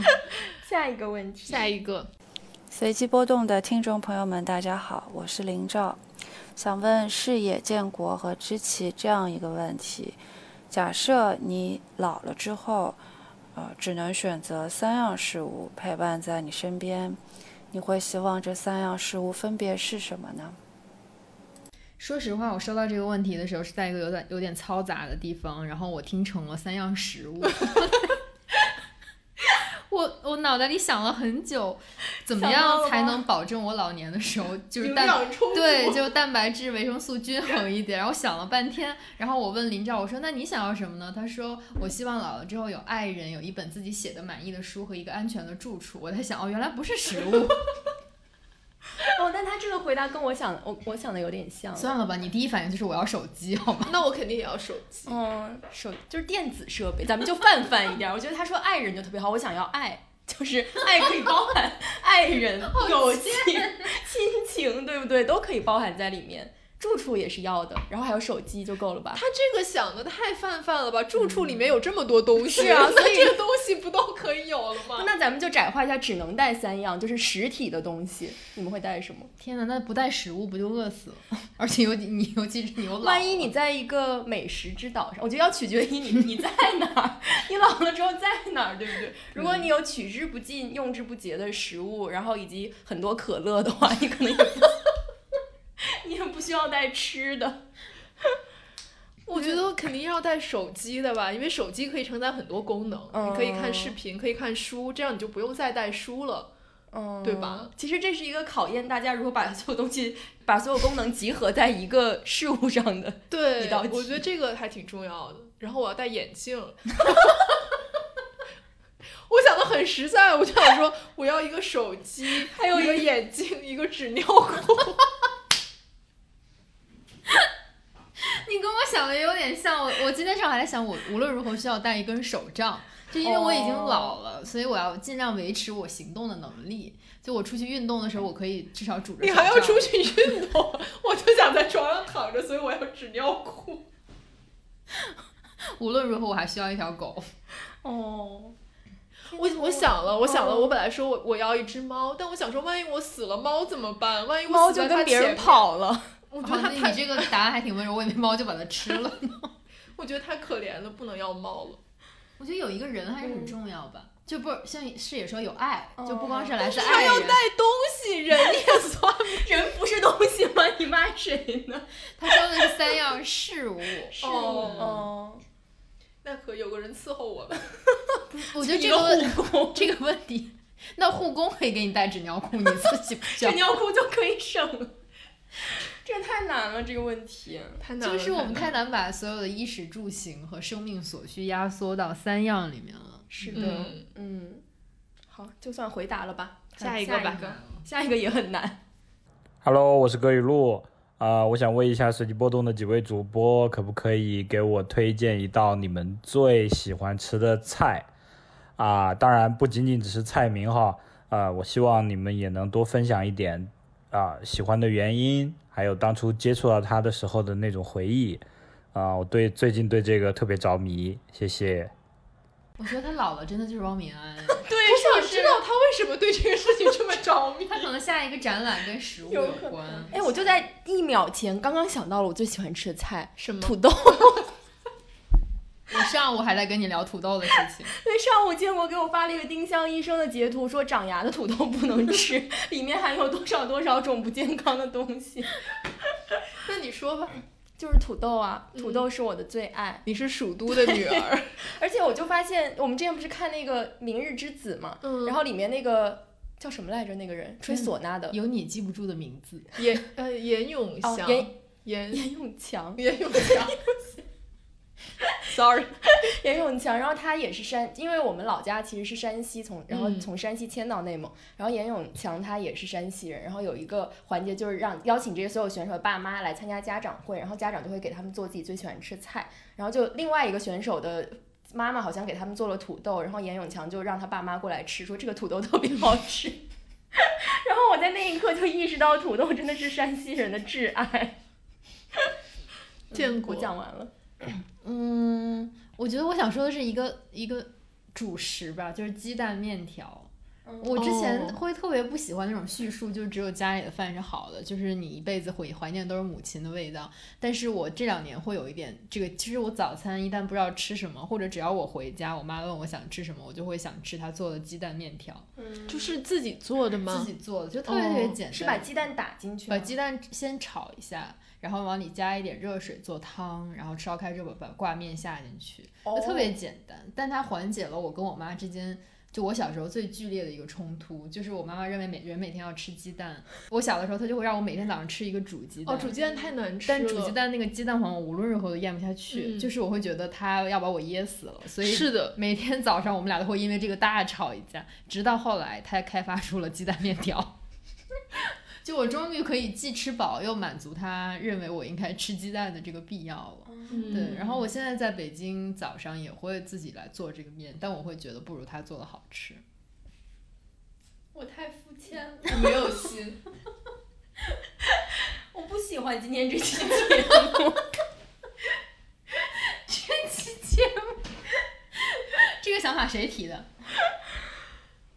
不喜欢。张老师说：“我其实有点想不出来，我小时候或者是我人生最爱吃什么，所以我就打算讲一个我最近爱上的食物。这个食物叫做烤冷面。如果听过《随剩余价值》的节目，可以知道我们在王跟王凯老师那个对话里，我应该也有提到烤冷面。哦，好像有哎。”因为我人生的前二十八年没有吃过烤冷面，并且不知道烤冷面是什么东西，就是我不知道烤冷面是一个类似于饼的东西，我以为烤冷面就是面，只是冷面的一种不同的烹调方法。直到今年夏天，我还记得那天，我不远万里去了海淀区见汪明安老师，这还能连起来？他讲了一个晚上哲学，回到家已经快十二点。然后我跟一个朋友一起回到了我家，然后就发现说我家那个小区外面有一个卖烤冷面的摊儿。然后那个时候大家都已经精神疲惫、肚子空虚。然后那个朋友就说我要吃一个烤冷面。然后当时我说那我不吃了，你吃吧，因为我没有吃过烤冷面。然后我就看着他做，然后他做我就觉得天呐，这个东西看起来真的很好吃。我就说那我也要吃一个。然后我就吃了人生中第一个烤冷面，所以就是冬天这个阿姨卖的，就是冬天这个阿姨，就是后来我们就知道这个阿姨她是每天晚上十二点才到我们家门口这个地方摆摊，因为我们家门口有一个华夏 良子旗舰店。然后晚上就会有很多客人以及下晚班的那个员工会从那里出来，所以他就可以有一波稳定的生意。所以他每天十二点会来我家门口，就即便到现在这个季节，他还是会每天十二点来。然后呢，今年呢又还有发生一个新的事情，就是我家楼下本来有一个便利店，它是全食，然后那个全食一直赖死不活，就是经营状况非常差。疫情之后它就关门了，然后我们都以为它要变成另外一家艾灸店了。没想到就在上个月，它变成了一家七幺幺。然后呢，我就拥有了很完很完美的附近性。我家楼下有一个烤冷面的摊儿，还有一个七幺幺。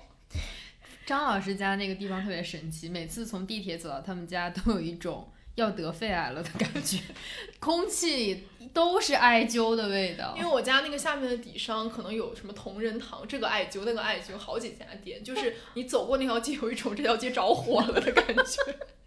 对，就是烟味儿特别浓烈。对，然后我要再跟大家推荐一个这个七幺幺卖的饮料，是葡萄飓风葡萄味儿的可尔必斯汽水，哦，特别特别好喝，就是它比一般的可尔必斯汽水没有那么甜。这一段突如其来的打广告 是怎么回事？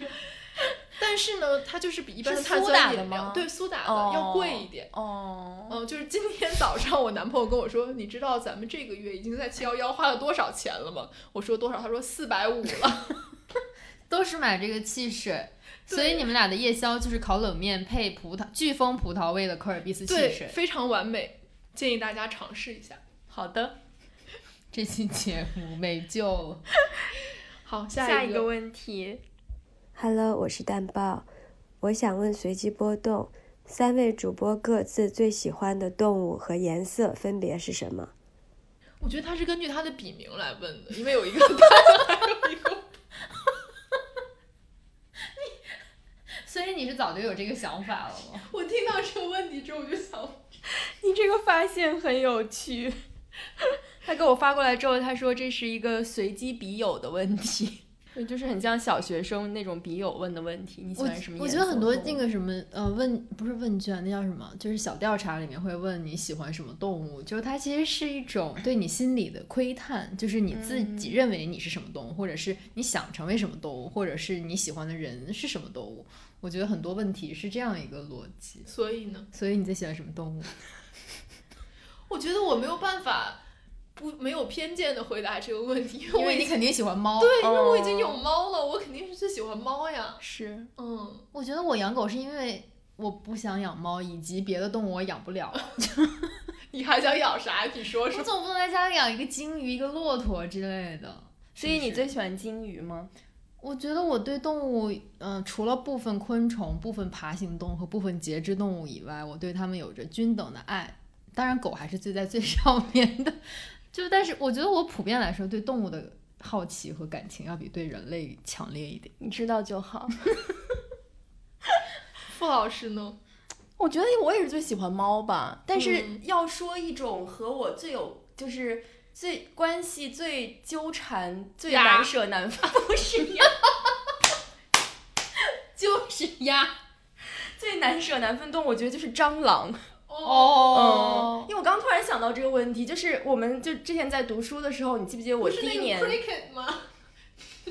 哦，不是不是不是，我做那个研究，蟑螂就真的是蟑螂，哦就是我第一年住的那个公寓特别多蟑螂。嗯，他那个蟑螂很吓人。对，就是你大概呃，你的那个案板在桌上放五秒钟，就是会聚集三四只的那一种。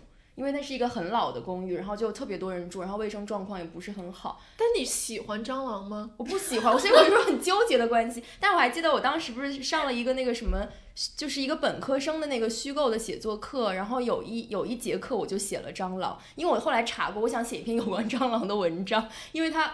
每一天都出现在我的生活中，然后我就开始观察它们，然后我就去天哪，你竟然查它们是能冷静的观察蟑螂？对，不然呢？但是，但是我就觉得你打也打打打不死啊，就是就是你杀死一只，除非说你叫那个杀虫公司来。但是我们之前不是也讨论过这个问题，就是杀虫公司其实就是它整个一栋楼是连通的嘛，你也没有办法说只杀自己家的蟑螂，然后如果整栋楼其他就是楼层有蟑螂的话，其实它还是会跑到你家里，它就像形成了一个网络这样子的东西。然后后来就去维基百科查蟑螂，原来好像是。因为它叫德国小蠊嘛，就有一种我观察过我们家蟑螂的那个形态，就是那种对，去网上对照了那个，其实发现它也是一种就是在殖民过程中移民的这样的一个产物。然后我当时就对它的身世产生了极大的兴趣，所以我觉得我跟蟑螂的关系就是非常的难舍难分。你你这讲的是你书写过的动物，但也是我日常生活中的动物呀。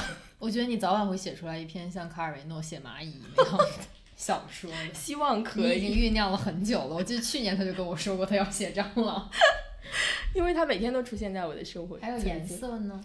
哦，我记得我之前发过一个微博，就说因为我每次做那个格式，我也记得，就是我就会想说你们应该是什么样的颜色，然后我当时就写说，我觉得视野就是那种香芋紫是不是？不是，哎我不是香芋紫吗？我说你是那种马德琳蛋糕的哦黄色，淡黄色，我是蛋黄吗？蛋黄上去，又连起来了，就不会有我噎死的蛋黄。这个节目太跑偏，你继续。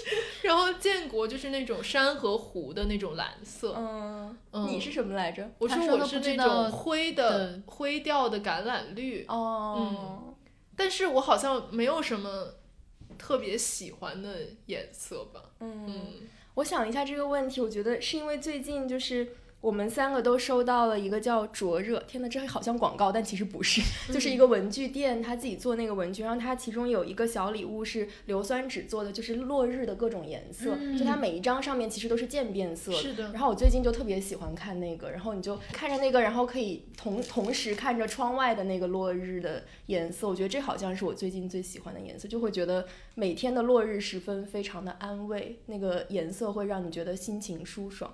嗯，我觉得也是因为我们眼睛不好了，所以每天都在看外面。我就像视野说，就是你看惯了自然里面，比如树啊和天的颜色，你就发现你很难选到一个你最喜欢的颜色，嗯就是因为它们有无数个层次，对，然后一直在变化，嗯所以你就会发现这种变化中不确定的颜色是最好看的。我我我其实本来想说，我喜欢天空中的所有颜色，就无论是阴天啊，还是晴天，是日出还是日落，就能看到那个蓝色它的深度，然后它和呃朝霞和夕阳的那个相互关系一直在变，还挺有意思的。然后今年夏天我还买了一个运动短裤，它的颜色是雾霾蓝，然后我就在想，雾霾这种就没有人喜欢的东西，它竟然可以对应到一种颜色上。什么颜色？就今年很流行雾霾蓝，就是有点灰灰的，有点像建国现在穿的这个衣服，比这个还要再蓝一点。对，嗯，嗯，比你这个再灰一点。嗯就是我觉得这个颜色名字特别神奇，就有一种蟑螂褐，你怎么可能从一个这么讨人老鼠灰，就这么惹人讨厌的一个一个东西上面发掘出一种颜色来？我就、嗯我觉得这个这个颜色是我今年看到一个比较神奇，就一下子击中我的一种颜色。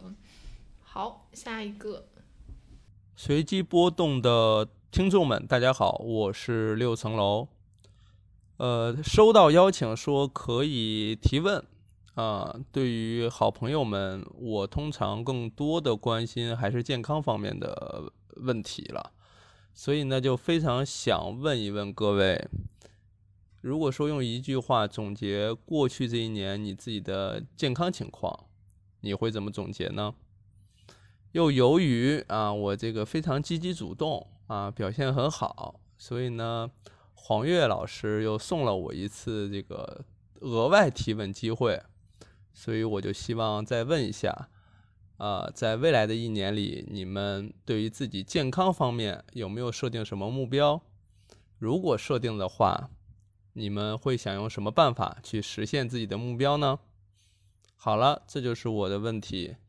呃，就到这里。同时也非常想念各位，也希望有机会再去随机波动做客，再跟大家聊聊天，好吧？我们有机会再见。我是六层楼，我爱这个世界，拜拜。他这句 slogan 哪儿都拉不掉。最后有一种给他打了个电话的感觉，是怎么回事？就这样吧，拜拜。天哪，这个问题是我跟张老师最不想回答的问题，回答不出来。这个我建国收到这个先说吧。提问，我就跟嗯他们俩解释，真的不是我安排老六这样问的。我这个体育课代表虽然一直很积极带他们俩运动，也没有成功过，但我真的没有安排这个提问。所以你们觉得二零二零年身体如何？我觉得身体挺好的呀，没病没灾。我也有同感，我觉得躺的还挺舒服的。嗯，我觉得是因为疫情的原因，今年其实有很多时候不方便去医院。就我前两年，比如会定期的去做牙周的检查，会洗牙后今年就没有去。嗯然后会定期做妇科检查，比如检查 HPV 啊，然后今年也没有做。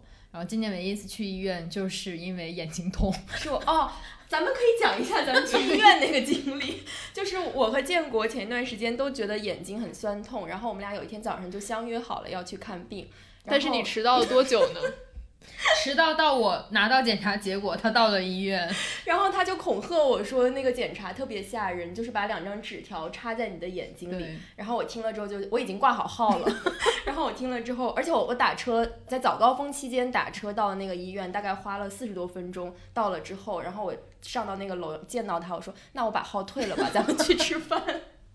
然后我后来就跟他共享了一张处方，就是我们俩 按照那个处方来买了眼药水儿，然后这就是我那次看病之旅。对你只是他就去那个医院转了一圈，说这我说这个医院的建筑挺好看的，然后我拍了几张照片。对，嗯，应该就是眼睛的问题吧，就是视疲劳很严重，然后那一上午的折腾就像做一个测谎实验一样，就是进去医生说你有什么问题，我说我觉得我有严重的视疲劳，然后做完一系列测试之后，医生说你确实有严重的视疲劳。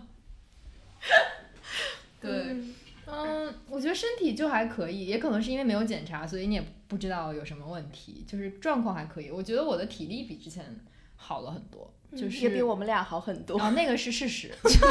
我们现在在看一个纵向的比较，就我昨天看了一下我的那个爬山软件的计步，就比去年少爬了一百一十公里，但是我的速度比去年上升了很多。哦，嗯，然后我会觉得，就是长时间的专注工作其实是非常需要体力的。嗯，同意。对，所以我有的时候 到一周的结尾很累了，然后我还是会要想去爬山，是因为我觉得。我的专注力需要提升，嗯，对，所以我觉得保持一个好一点的体力，可以让我更专注于工作。天哪，这简直像激自己！我想到我之前发的那个微博，什么 CPU 不是，这是个悖论。对，就是当你觉得你自己体能差的时候，你知道通过运动来提升你的体能，但是你没有体能去运动，这个要怎么办？这就是咱们俩面临的问题。这就是我今年面临的健康困惑。我觉得，尤其是就是和建国相比，我们俩的那个经历确实是差很多。对，就是我们可能做同等的工作，然后之后我们俩的恢复方式就是在家躺三天，大躺三天。然后我是觉得我躺我也恢复不了，就我躺三天还是会觉得，对我要我要通过运动。我今年见到那个呃理想国的一个编辑，然后他就跟我说，我总给人一种吃了镁粉的感觉。就是镁，就是那个金字旁的镁，然后我还去查了一下镁粉是干嘛，大概就是让你很亢奋，然后然后就一直有力量。嗯，对我觉得为什么别人都说我给人一种亵渎呢？吃了白粉的，完全是两个极端。哎，对。我觉得我的那个镁粉应该就是从山上来的。嗯，我是觉得可能人的身体都有一个惯性，就是像我们俩就属于那种你躺惯了，你一旦改变你这个惯性，其实你需要的力气是比一般的时候那个力气大很多。就像上次他们带我去爬山，我真的到山脚下我就已经累到不行，我的我的体能，我的身体没有办法支撑我爬上那个山。对，然后我觉得像建国就是他的身体惯性，就是说他需要通过运动的方式来恢复体能。嗯，而且我觉得就是我还是想回到自然界里面，就是我即使有运动，有什么健身房啊，然后有那个卡，我也会觉得回到自然里，回到树林里会让我疗愈的更快一点。就我不是特别喜欢健身器材上面重复的劳动，或者是像我们之前踩动感单车那样那么大声，简 直我觉得我都要聋掉。我不是很喜欢那种运动。嗯。那二零二一年你们有什么保持健康的打算？如何克服惯性？哎，那我们交换一下怎么样？就是我们去爬山，你在家躺着。我不想躺着，我不想爬山。我们应该拍一个交换体验的 vlog，应该很好看。拉倒，就是让他在家躺三天，他可能到了第二天你要爬三天山吗？哦不，这个强度不一样，咱们不能同等类比，你知道吗？就是你躺三天，大概相当于我们爬三个小时山这样子。那也可以，因为山没有给你爬三个小时这个选项，要不然就爬完了再下来，要不然就不爬。天呐，傅老师竟然能主动提出交换一下，因为我觉得你是不会答应的。我为了让你去爬三天山，我也可以答应。那你就得躺三个月。但是我确实是觉得说，有的时候运动一下会心情会好。就如果你可能有的时候心情不好的时候，你在家躺着，只是会沉浸在自己的那个情绪里。我有的时候是这样，然后我就可能就会出去走一下，这也不是很激烈的运动，就是走，然后你就会觉得哎心情好很多。这样，我觉得除了体力上的，就是肌肉上的运动上，其实我们现在面临的最急迫的是保护眼睛。对，我觉得不仅是眼睛，什么脊椎啊什么的都是。就像之前我们自己做文案的时候，就每到周二，我真的觉得。脖子头都不是我的，然后包括手啊什么，就如果你打字打很多，其实像之之前之前不是有那个腱鞘炎吗？嗯嗯，对，我觉得我们还是有挺多那个文字工作者常见的职业病的。对，嗯，我觉得这个，我觉得我今年其实挺健康的，我还学了一个月。几个月的网球呢，哦网球嗯哦那虽然没有坚持下来。我觉得我运动的最大障碍 就是因为我实在运动能力太差了，就是我无法从这个里面获得任何正向的激励，就是大可是你玩 Just Dance，没有人可以玩过你啊。那是跟你们两个比，那你还要跟谁比呢？那也是哈。但你就是说，比如说我跟其他三个人一起去学网球，大家都没有任何基础，学了一个月我就是最差的。那你说我还有，哦那你说我还有这个动力继续学下去？有啊，，你就是学到你可以超过他们呀，没有这个可能性你知道像我都打这么差，他们三个还愿意陪我玩，那我多么可爱啊，是不是？所以就可以继续。你的动力应该就是你可以穿好看的运动服呀，我确实买了挺多。这不就是你最大的动力吗？但最后就是钱也花了，还没运动，开心就好。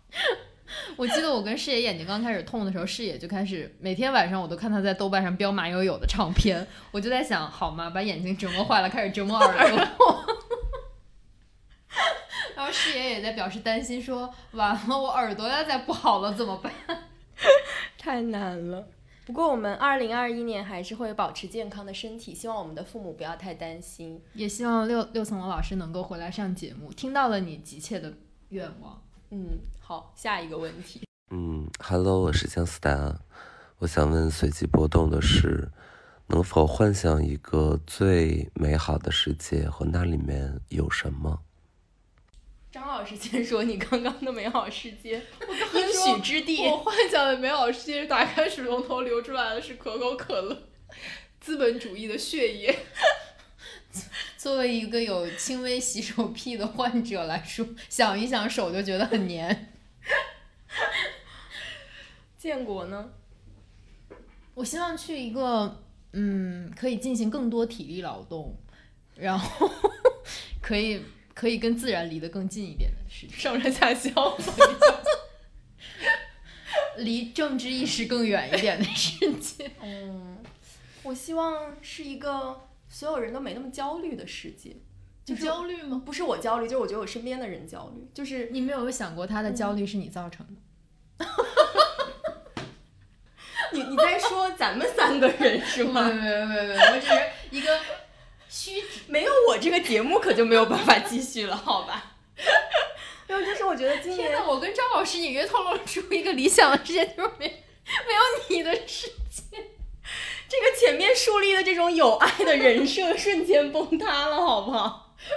我觉得你的预感是对的，这个团队确实出现了问题。这个团队绝对出现了很大的问题，内部出现了巨大的撕裂。因为我说这个是因为我觉得就是年底，包括什么很多年终盘点啊什么的，我觉得今年很多其实就是方方面面，包括各个阶层的焦虑。但是这也不是今年的问题，可能最近几年都会有这样的焦虑吧。就是不管是中产啊，或者是呃中产之下的，或者说我们之前聊过的杀马特的问题啊什么，就会觉得说每一个群体其实都有自己的焦虑。嗯然后觉得更理想的世界就是大家都不要那么焦虑吧，大家都快乐一点，做自己想做的事情。嗯，如此正能量的一个哇，太正能量，我就是正能量的代言人。天呐，我正好是你的反面。我在想，就是未来理想的世界就是一个可以逃避统治的世界。哦，那跟我也不是我的反面啊，就是你这可能是我的一部分啊。好的，这个话题不能继续再聊，让咱们进入最后一个问，最后两个问题。嗯 Hello，我是严一，我想问随机波动，如果你觉得你的猫是世界上最好看的猫，但它想去整容，你会阻止它吗？Hello，我是颜悦，我想问随机波动，如果圣诞节驯鹿可以购买的话，你会想买多大码的？建国先说一下你对后面这个问题的回应。我想买一个中码的，因为我就是一个中码的人，我觉得我可以拥有一个中码的鹿，而且我觉得买多大的都没有什么意义，因为驯鹿它是会长大的嘛，所以 所以它终究还是会长成一个大马的鹿。大马鹿，你想买你想买一个多大的鹿？我想买小马鹿，我想买迷你马鹿，我就是想买一个跟我的猫差不多大小的鹿。但是我们刚录开录之前交流这个问题，建国说它总会长成大马鹿。知琪想买一个什么马的鹿？我觉得这个问题实在是太 out of context。那我就买买一个超大的种鹿，种马鹿。所以你要一个超大是要卖鹿角吗？它要一个种鹿，就是跟种马差不多的东西。嗯，就是它可以跟其他的鹿配对，生更好看的鹿的。可是你连为什么要一只鹿都不知道，你为什么要 要那么多鹿呢？我想知道这个驯鹿是每个人只能拥有一只吗？还是说可以拥有一个鹿群？然后你就可以卖鹿。我为什么要回答这个问题？就这样吧，这个问题到此结束。下一个，如果你你的猫，你可以换成狗。如果你觉得你的狗是世界啊，天呐，你的狗整容就好像刘雯去拉了个双眼皮儿一样。天呐，今天没有让张老师哭出来，竟然让他笑得如此开心，还能出来比喻的金句。我觉得这个问题还挺有意思的，其实就是说，对于这个猫的或者说动物的这个美，到底是谁来定义的问题，对不对？因为他说，如果你觉得你的猫或者狗是世界上最美的狗，呃，最美的猫，它想整容，就是一个是从你的视角去看。体现的是你的主体性，另外一个视角是从猫的角度去看，体现的是它的主体性。那在这个时候，到底要尊重谁的主体性？你想这么多了，你来回答一下。我不知道哎，但我的猫也不是世界上最好看的猫。嗯，你知道就好。它不是最好看的猫，你会希望它去整容吗？或者如果它要求整容，你会阻止它吗？看贵不贵吧。这不是主体性的问题，这还是谁出钱的问题，好吗？但我觉得这个问题背后就是它有一连串更大的问题，就是这还要牵涉到就是有没有可以服务于这个的机构，包括产业，就是有没有动物整容的产业。你刚才买麋鹿的时候，你怎么不想从哪儿买呢？因为猫离我就更近一点嘛，就是你会想一些更加 pract practical 的问题。麋鹿是什么神兽是吗？麋鹿就是会迷路。疯了，把这个问题作为放在最后面也是可以理解。所以，如果他换成说，如果你的小孩，你觉得你的小孩长得很好看，但是他自己非要去整容，那 师爷老师说，那也要看要花多少钱。对他如果自己出钱，我觉得就可以吧。就是我觉得，但是这个又很，这个又很复杂，就是你要看他是在什么年龄提出了这个问题。我想的好具体。知棋呢？我觉得，如果是我的小孩儿的话，我就会想要让他去整。为啥？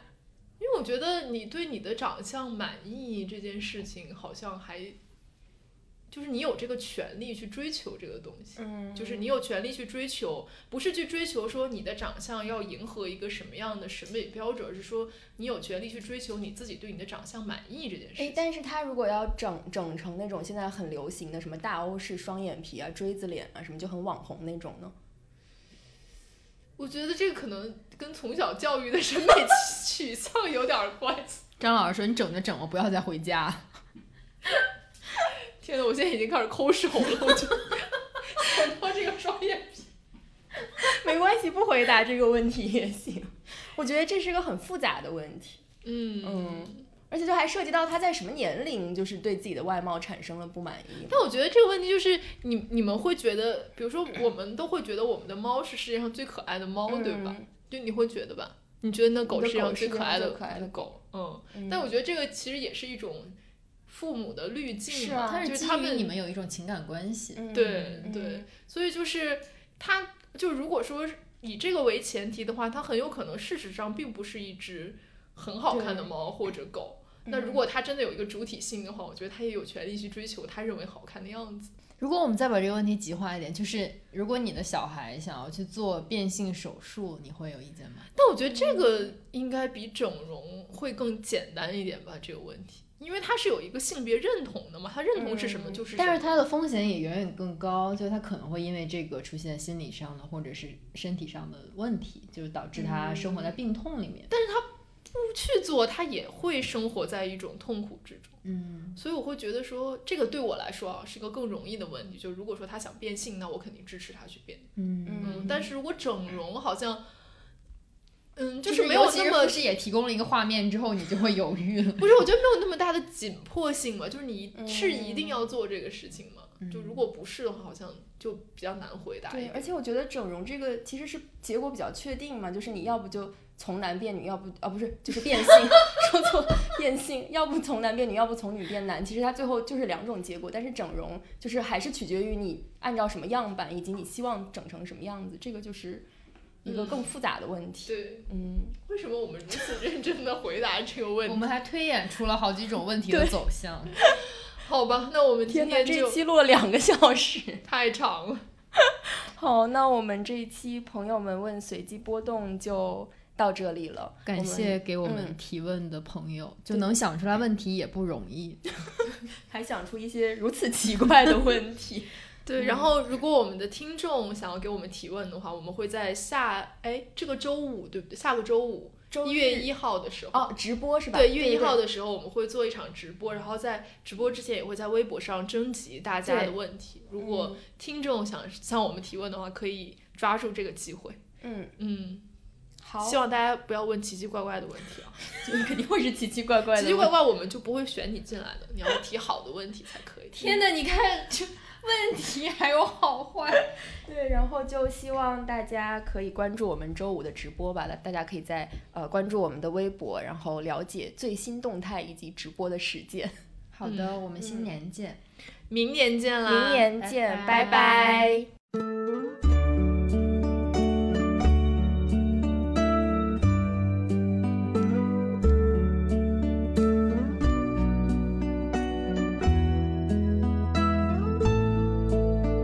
感谢大家收听，你可以在微信和微博搜索“随机波动 ”（Stochastic Volatility） 关注我们，也可以关注官网 www.stovol.club，还可以在苹果播客、Spotify、Pocket Cast 等泛用型客户端收听我们的节目。